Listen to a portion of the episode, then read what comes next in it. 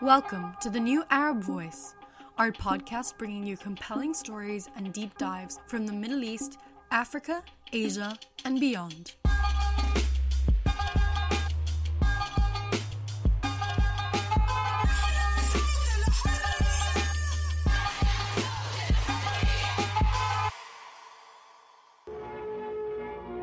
The crowd became impatient to get started, and they moved toward the Lincoln Memorial before the scheduled hour. They move with good humor, laughter, and song. Few realize that in a sense they are participants in an historical day. It will become part of the American scene that today's gathering is the largest in Washington's history. The men who organized the rally walk with springing steps toward the speaker stand. On the left, Roy Wilkins with A. Philip Randolph. They have fought their fight all of their adult lives. In the van is Martin Luther King, who has been jailed 12 times on racial issues. Authorities were fearful of disorders, and there were 5,000 uniformed men on duty. They had little to do but keep dissident groups away from the rally. Arrests in Washington were below normal. Police attribute this to the fact that for the first time in 30 years, you couldn't even buy a beer in Washington. The civil rights marchers needed no stimulants like that.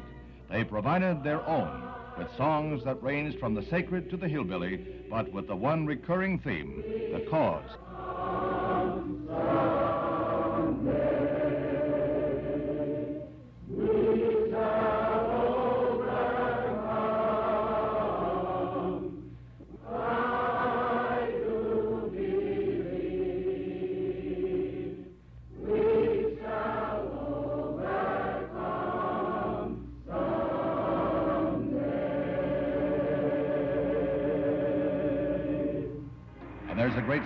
Cheers to welcome Martin Luther King to the speaker's podium, a man who stands as a symbol of all they are fighting for. I have a dream that one day this nation will rise up and live out the true meaning of its creed. We hold these truths to be self evident that all men are created equal. I have a dream that one day on the red hills of Georgia, the sons of former slaves and the sons of former slave owners will be, be able to sit down together at the table of brotherhood. I have a dream.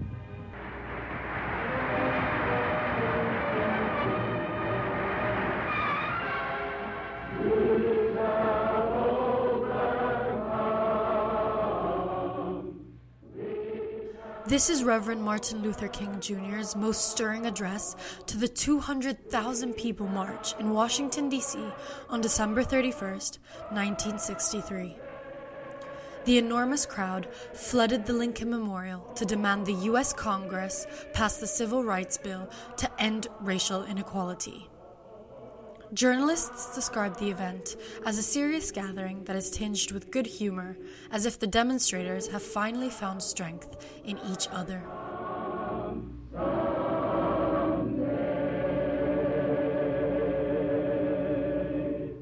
Martin Luther King Jr., an African American Christian minister and activist, was the iconic leader of the civil rights movement that fought for his long oppressed community in the United States. The movement successfully fought to end legal racial segregation against African Americans and won full voting rights for the black community with the Civil Rights Act of 1964 and the Voting Rights Act of 1965.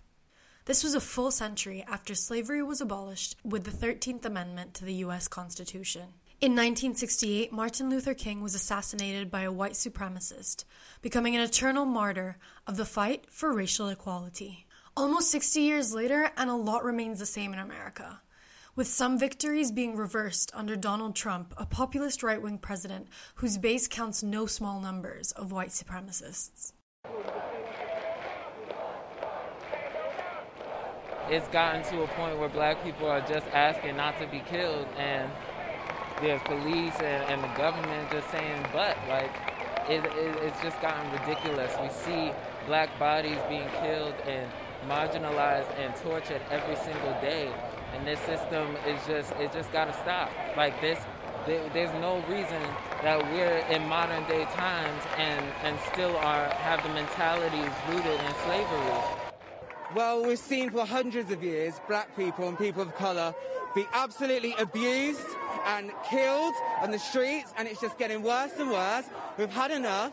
And if they're not going to listen, we're going to scream louder and louder, and we're not going to stop until something is done. We've had enough. This is people who have had enough. It's time to make some changes.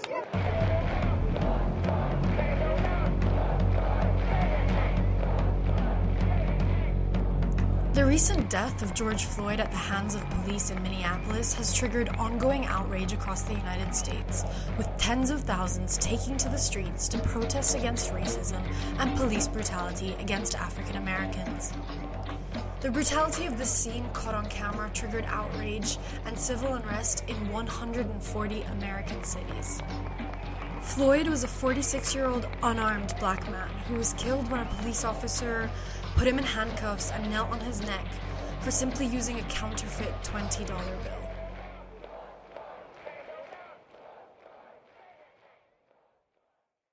This is the latest in a string of incidents in the United States involving white police officers using violence to subdue and kill unarmed and often innocent African American men and women. In March, Breonna Taylor, a 26 year old African American emergency room technician, was brutally shot at least eight times by the police on a drug investigation. They entered her house without identifying themselves, which caused Taylor's boyfriend to take up arms and shoot an officer's leg. The retaliation ended the life of Breonna while she was in bed, asleep. And it later turned out that the house that the police were actually looking for was 10 miles from hers. According to research and advocacy group Mapping Police Violence, black Americans are two and a half times more likely than whites to be killed by the police. Between 2013 and 2019, about a third of more than 1,000 unarmed people who have died as a result of police harm are black. Shockingly, only 1% of police officers involved in these deaths have been charged with a crime, and even less are convicted. Racially motivated killings have also been perpetrated by ordinary white Americans. In February, Ahmaud Arbery was murdered brutally by two white men as he was just going on a jog in their neighborhood. Arbery's mother said George Floyd's death triggered her to relive the trauma of her son's brutal killing all over again. After being criticized for his initial silence, Donald Trump finally chose to speak out, only to attack the protests, as police fired tear gas on mostly peaceful protesters outside the White House. These are acts of domestic terror. The destruction of innocent life and the spilling of innocent blood is an offense to humanity and a crime against God. America needs creation, not destruction, cooperation, not contempt, security, not anarchy. He has since threatened to deploy the U.S. military to crack down on protests, triggering alarm and outrage. Trump is known for sanctioning police brutality under his so called law and order platform. Police unions have endorsed him as their preferred candidate ahead of the U.S. presidential election this year. Former members of his own administration, including ex defense chief Jim Mattis, have since accused him of seeking to divide Americans and threatening the U.S. Constitution. Hands up! Hands up! Around the world, many believe the events in America, leader of the free world, are a watershed moment. Some are even calling it an American Spring, an uprising against right wing populism that has affected the lives of almost everyone around the world. Racism exists here. Uh, I have suffered from it. My, I think every one of my black friends and family has suffered from it. So it is highly and extremely important that we here in Sweden end racism. On parle beaucoup des États-Unis. Ce qui se passe aux États-Unis aujourd'hui fait écho avec la France. Ce qui se passe aux États-Unis a malheureusement mis de la lumière euh, sur ce qui se passe en France.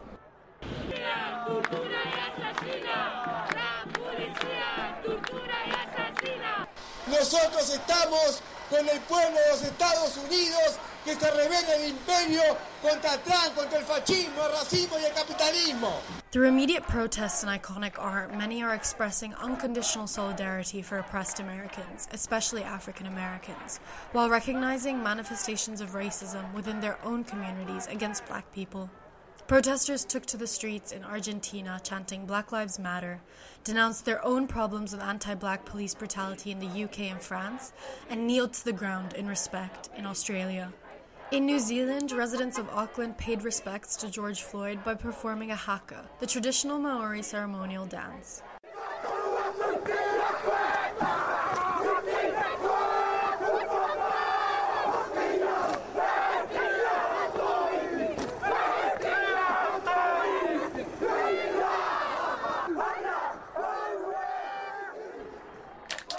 Artistic tributes to George Floyd are overtaking the world, making sure his name and those of the other murdered African Americans will not be forgotten.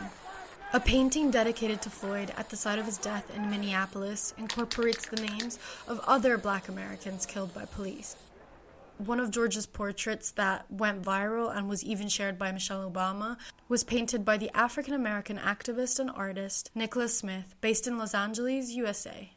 I think sometimes my my sadness and my rage, my anger, when I see one of those videos, it kind of, in a way, it com- it like drives me to to the computer to make an art piece.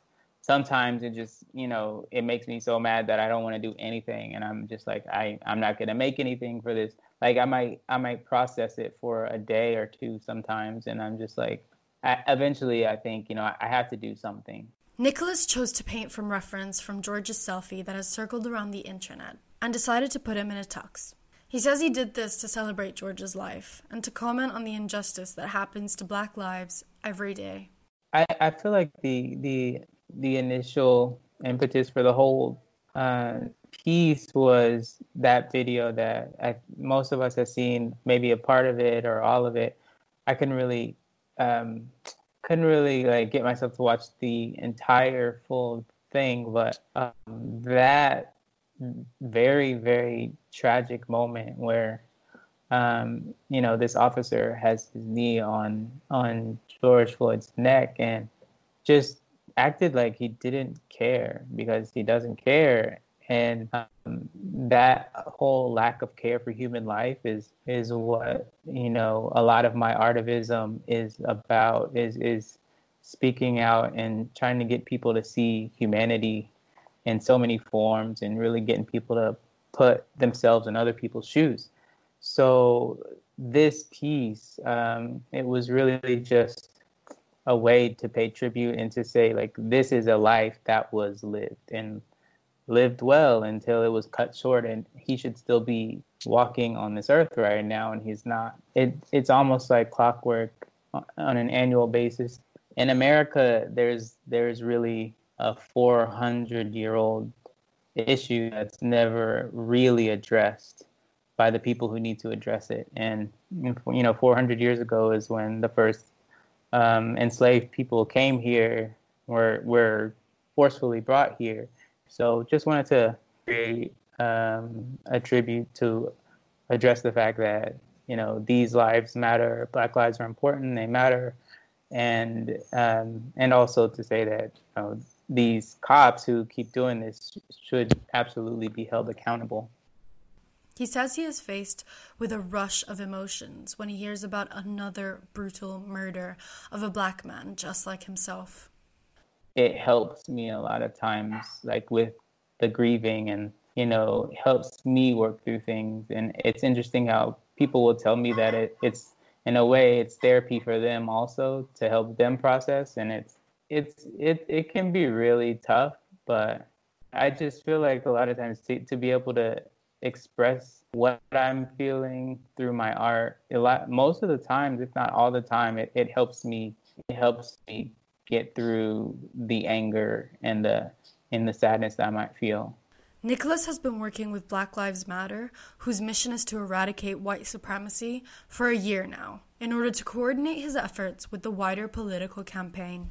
If if you if anyone is connected with these groups, um, even just to you know sign up for their newsletter or you know go on the website, they are constantly tracking these stories that you might actually miss if you're you know if you're not connected with them. And they they can highlight stories from you know all over really all over the world um, but usually specifically in America, where there might be a case where somebody has lost their life unjustly or there's just you know a terrible case of oppression or racism. And so they they have they have a lot of great resources actually even for for signing up for petitions and other things like that. And that for me as an artist it's really fuel because it helps inform me about what's going on. So Nicholas calls himself an artivist because he believes that art can be a form of activism that is essential to raising awareness to the causes, but also to show the human side of political issues. Art is extremely important during these times of, of unrest. I, I feel like we're seeing that it actually does, you know, produce change and, and a desired like effect, um, depending on what you people towards. Like for the Ahmaud piece, I added a, a little caption that said you can text justice, text the word justice to this number, and you can actually have an action item right there.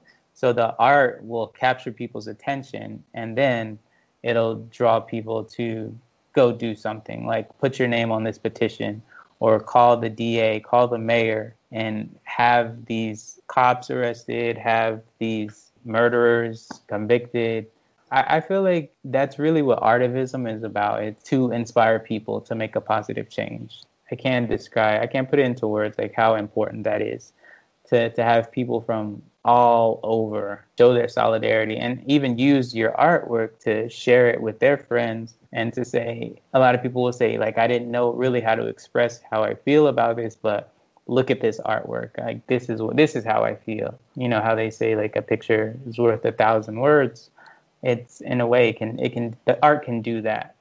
Nicholas's work on bettering the representation of the black community isn't new. He's an author and illustrator of the picture books The Golden Girls of Rio, which was nominated for the NAACP Image Award and featured Simone Biles, the most decorated gymnast of all time, as well as three other African American athletes on the American team at the Olympics in Brazil. He also illustrated the children's book My Hair is Poofy and That's Okay, inspiring children of color to have pride in their features. He has also created activist art paintings and Hollywood movie posters, such as the one for Black Panther, Beale Street, South Side with You, and Dear White People. During our interview, I spot the Black Panther poster hanging behind him on his wall. And when I point it out, he also shows me that right beside it is a letter signed by Barack Obama naming him a 2016 White House Innovators of Color Fellow. We work so hard to to create images that we often didn't see as we were growing up. Um, I grew up in the 80s. Uh, it's it's been a long journey to even to even get films and books and things with a black face on the cover poster or like you know this was this this film Black Panther was one of the first to have such a large you know African American cast. Just that that was like a revolutionary thing to have seven black people on the cover of a, of, of a blockbuster film poster, and it's just like things like that where representation really matters and it really helps to be able to, you know, for these young kids to be able to see themselves. That's why I created my children's book called uh, "My Hair Is Poofy and That's Okay" for you know just it's it, it's really a story of just in general how to deal with everyone around you with all different types of personalities and and characteristics physically for for those young kids of color who don't you know don't often see themselves as the center character on a children's book. That's why i made that. And so i just keep getting that message out there keep keep getting, you know, building that narrative and to show people that for one, we're we're really all in this together. And it you know, if you more the the more that you really take fear out of the equation, people will realize that like, oh, this person from that grew up different than me. And this person from the other side of the world, they're really not that much different than I am. We're we're really all on the same team to unpack the significance of art in political movements, especially in the African American community, I called Chika Okeke Agulu, professor of art history at Princeton University. So my first kind of question would be a general overview of like how important do you think art has been um, for the struggle of Black Americans? Well, it's a very long struggle, as you as you very well know. It didn't start today um, or yesterday, right from the onset of uh, chattel uh, slavery and the inhumanities that that system entailed. Black people in the United States have always uh, cried out against that systemic oppression. Uh, and so, if you look at what uh, happened during the civil rights movement, art played a substantial role in that, specifically the emergence of what's referred to as the Black Arts Movement uh, during the 1960s, which was the art and cultural arm of the civil rights movement. Out of that movement, you had the Black theater, you also had uh, the Black visual artists uh, that came together uh, in Chicago called uh, the AfriCobra uh, group. And the AfriCobra group did a lot in taking art to the streets. In fact, that was one of their mandates to use art as a platform for community organizing, for a collective articulation of their uh, desires, demands, and expectations from uh, from America.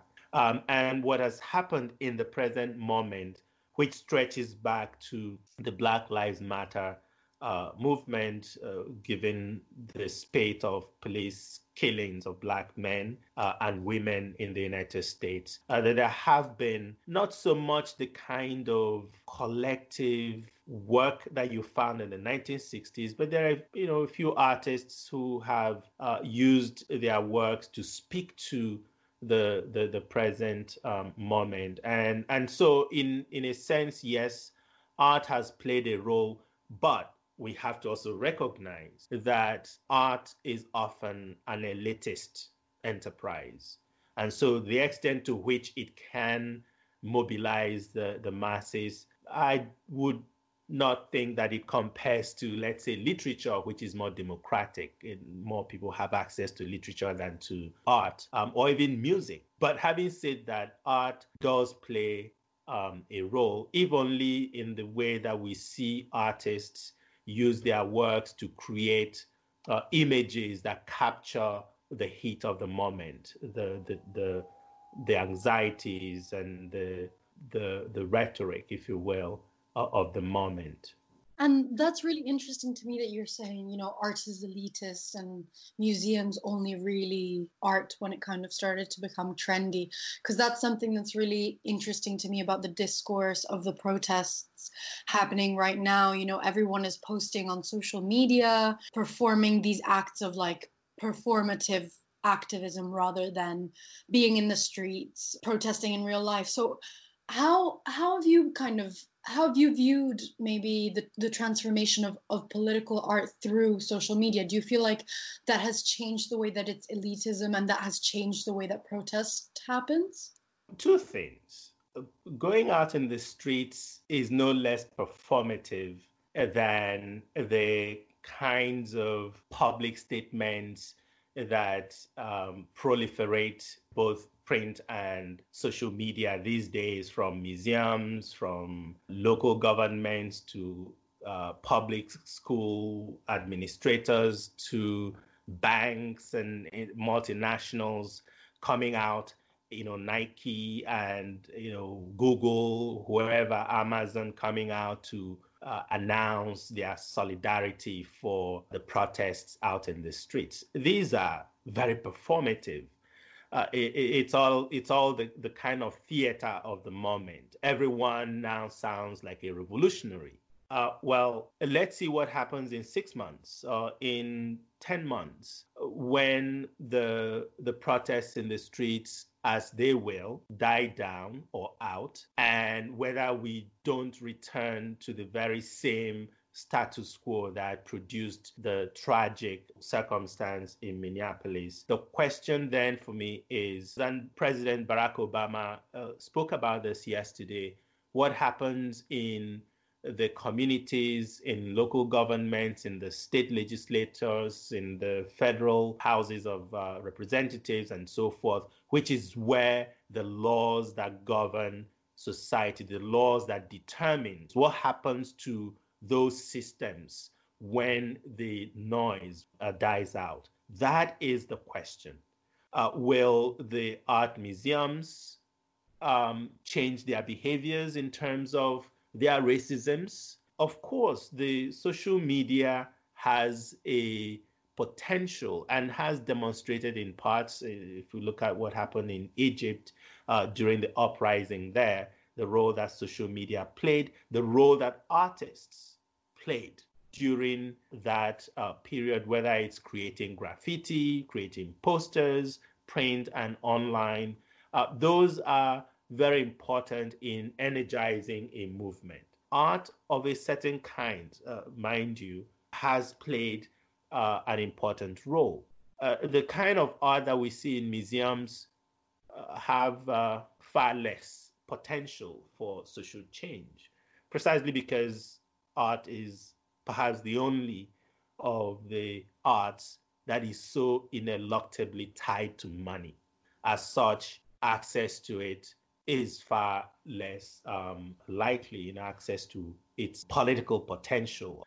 How many of these major individual international artists have actually publicly identified with this present moment? Um, you find musicians, you find actors, film uh, actors, and so forth, writers doing this, but how many of our highly respected contemporary artists have done similar kind of engagement with with this present moment? Perhaps they are worried and anxious about their collectors and and so forth. And who are these collectors? Perhaps the same people that constitute the problem of uh, society today. So how white is the art world? Very white. The, the art world is as white as the gallery walls, both in terms of the bodies that constitute the elite art world. Uh, you only need to look at museum uh, staff to see that, as in elite universities, the black bodies you find there are usually the maintenance staff. There have been extremely slow transformation but even to call that transformation, I hesitate. And in any society where you have racial diversity, it's the elite of that society that manage the art world. And so that's on a on a systemic level, on a structural level. But how do you think this affects individual African Americans who look at this art and can't really see themselves in it? When you see yourself excluded in the, in any narrative how can you identify with it in any positive sense when you see um, African Americans, um, because of the experience of the United States, have less than rosy views about what America means. It's simply because they don't see their not just their bodies, uh, but also their desires and expectations represented in the American imaginary. What is the attitude of African Americans to going to art museums? When, if they walk in there, what they see are majority, overwhelmingly art by white people, people who do not look like them, people who, in the past and still in the present, constitute their if you will, oppressors. And so the attitude of someone who sees represented as the heroes, as the ideals of society, people who do not look like them. How can they then identify with those ideals? And this is what then inspired a number of artists, African American artists, in the past several years. Um, someone like Kehinde Wiley, to begin doing the kind of work um, that he's now very well known for, which is to find the black, ordinary black men in the streets to show them art history books where you have these European elites in the 16th, 17th century and place these ordinary black men into these pictorial narratives. And his goal was to now create art that featured black subjects, but in the manner of the so called great high art of the European Renaissance and after. And he's achieved a lot in doing that because he those same paintings have now been acquired by museums. And so you can then imagine a young African American uh, boy or girl going into this same museum and finding these fantastic portraits of people who look like them uh, among other portraits uh, of white people. They will want to come back to such a museum to see more. Whether to highlight the parallels with their own causes or to express pure solidarity with African Americans, artists in the Middle East are also producing tributes to George Floyd.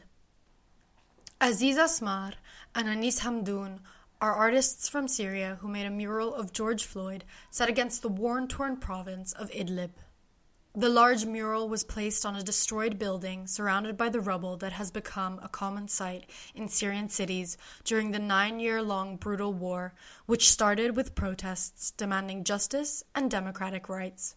George's portrait is surrounded by text reading, I can't breathe, and no to racism. At the time of war, it's a lot of uncertainty like you would be sitting and you would only like like your body is so present and it's so alarmed that you are waiting for the next uh, bombing to hit you and to come to your house. This is Malak Matar. She's from the Gaza Strip and only 20 years old, and she's already a world renowned artist and activist. Then I decided that I'm not gonna let this overwhelming feeling like hits me that bad. And I'm gonna do anything to distract my self. So once in like a science class, my teacher like awarded me with um, watercolor. I just liked how it looked and I just kept it there for a year or two. Then I just remember that I painted my first drawing and I just felt like I need to do this no matter what. And I was not as concerned about how much time I have left or will I be the next target or not because I felt like really art in a way healed me and made me feel better. It's it was actually a therapy for me and it's still still a therapy till now. She says that she started painting as a young child due to the chaos that is the reality of growing up in Palestine. This led her to have her first solo exhibition at 15 in the Gaza Strip. Now, she too has painted a portrait of George Floyd. When I used to live in the Gaza Strip, I was like I felt like my artwork was a diary, like in a like I would talk about my life through my artwork. Because when I lived in Gaza, we only had four hours of electricity, like an average. So I was painting about it, like I was painting about the feelings of anger that, like, why? And one painting was like, what if I can have the moon in my room so it can lighten up and I can paint? And I felt like artwork was a refuge for me to express all the feelings that I had no one to appreciate or to listen to. I painted about how it is to be a woman in, in, in, the Gaza Strip and what is the art scene like in the Gaza, which is like not very active. And I painted about like all aspects of being Palestinian, like not being able to travel freely. So I talked about my life being there, and I talked about my life as a refugee, and I talked about people who've been murdered by the occupation. Like, I talked about everything through my artwork. Malak's portrait has been widely shared on social media. The painting shows a relaxed George surrounded by pink, red, and yellow flowers with a heart rate line going flat, which underlines Black Lives Matter in white. The first comment under the portrait of George thanks Malak for her solidarity, using the hashtag Black and Palestinian Solidarity. Malak grew up and lived in Gaza until she was 17 years old and is now based in Istanbul. She tells me how art can change the perceptions of people and that that is why it is so important for her to create the portrait of George. For me, it has changed my world as well because you can only change the world when it, it begins from your own self. I try my best to change how people think of Palestinians um, and showing that we Palestinians are human beings. We are not as the media shows us we are terrorists and we are only want killing. I just try to show that me as a human being, what I need and what my goals are and what my dreams are, and the dreams of other Palestinian kids of playing, of having a safe place to be in, to have proper education, to have water. And I could tell that I really was able to create an audience that many of them were really against us like I received a lot of messages when I started posting online. And I, people were telling me, like, Malak, like, you have changed how we thought of you and how we thought of your people. So for me, like, having to change someone idea that they have adopted for years because I did something that really represented me and rep- represented my people, it's a big achievement. I asked her if posting her portraits on social media is a political act. And she said there's no option of being apolitical when you're an artist, especially in Palestine. The murder by Israeli police of Iyad Hallak in Jerusalem shortly after the death of George Floyd in Minnesota illustrates the struggles of Palestinians every day. The 32 year old man with severe autism was chased by Israeli border police forces and fatally shot as he cowered next to a garbage bin after apparently being mistaken for an attacker. He was just a few meters away from his beloved Elwyn Al Quds school, where he donated his time to serve food to his classmates. I just believe, like, when I posted, I saw, like, most of people I follow are using the hashtags. Also, Palestinian artists also contributed with their artwork and with their hashtags and writings and solidarity. So I believe like we in, social media are like chains. Like we all influence each other. We see somebody did something, we also like do it in different way. For me, like I don't believe that as a Palestinian artist, I can put polit- like politics on a box and neglect it because it's really even in the air we breathe it's political uh, it's politics because it's uh, like all seized i believe like art is very political the movement like the black lives matter it is political movement and for us standing for justice and standing for equality and for humanity for people it's also political like everything around us is political if art really does not influence politics, then why art gets censored in galleries and in social media? And I have like pieces of my artwork that was censored by Facebook. Why? Because it is actually political and it's influencing because people can read it, people can agree on my statements, and thus, like it's at the end, it's political. Take Banksy for for example he's a very political artist, although his paintings can be like really viewed as a very simple, but it's very, very political. So I believe it has a lot of influence. Across the Middle East, people are expressing support for the family of George Floyd, but the killing has triggered some soul searching as well. On social media, Arabs are denouncing anti black racism rife within their own communities, where Arabs with darker skin or migrant workers and refugees who come from sub Saharan Africa and Southeast Asia face systemic and individual encounters with severe discrimination and racism. To many activists concerned with racial equality, the events in the US are serving to highlight the need for justice and equality at home before denouncing the systems of faraway America. It is clear that the simple message of the US protests is strongly resonating in all corners of the globe. Black lives matter. Black lives matter.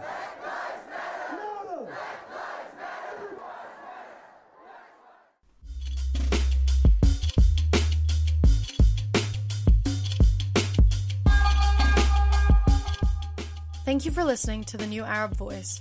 This episode was produced by myself, Gaia Caramazza.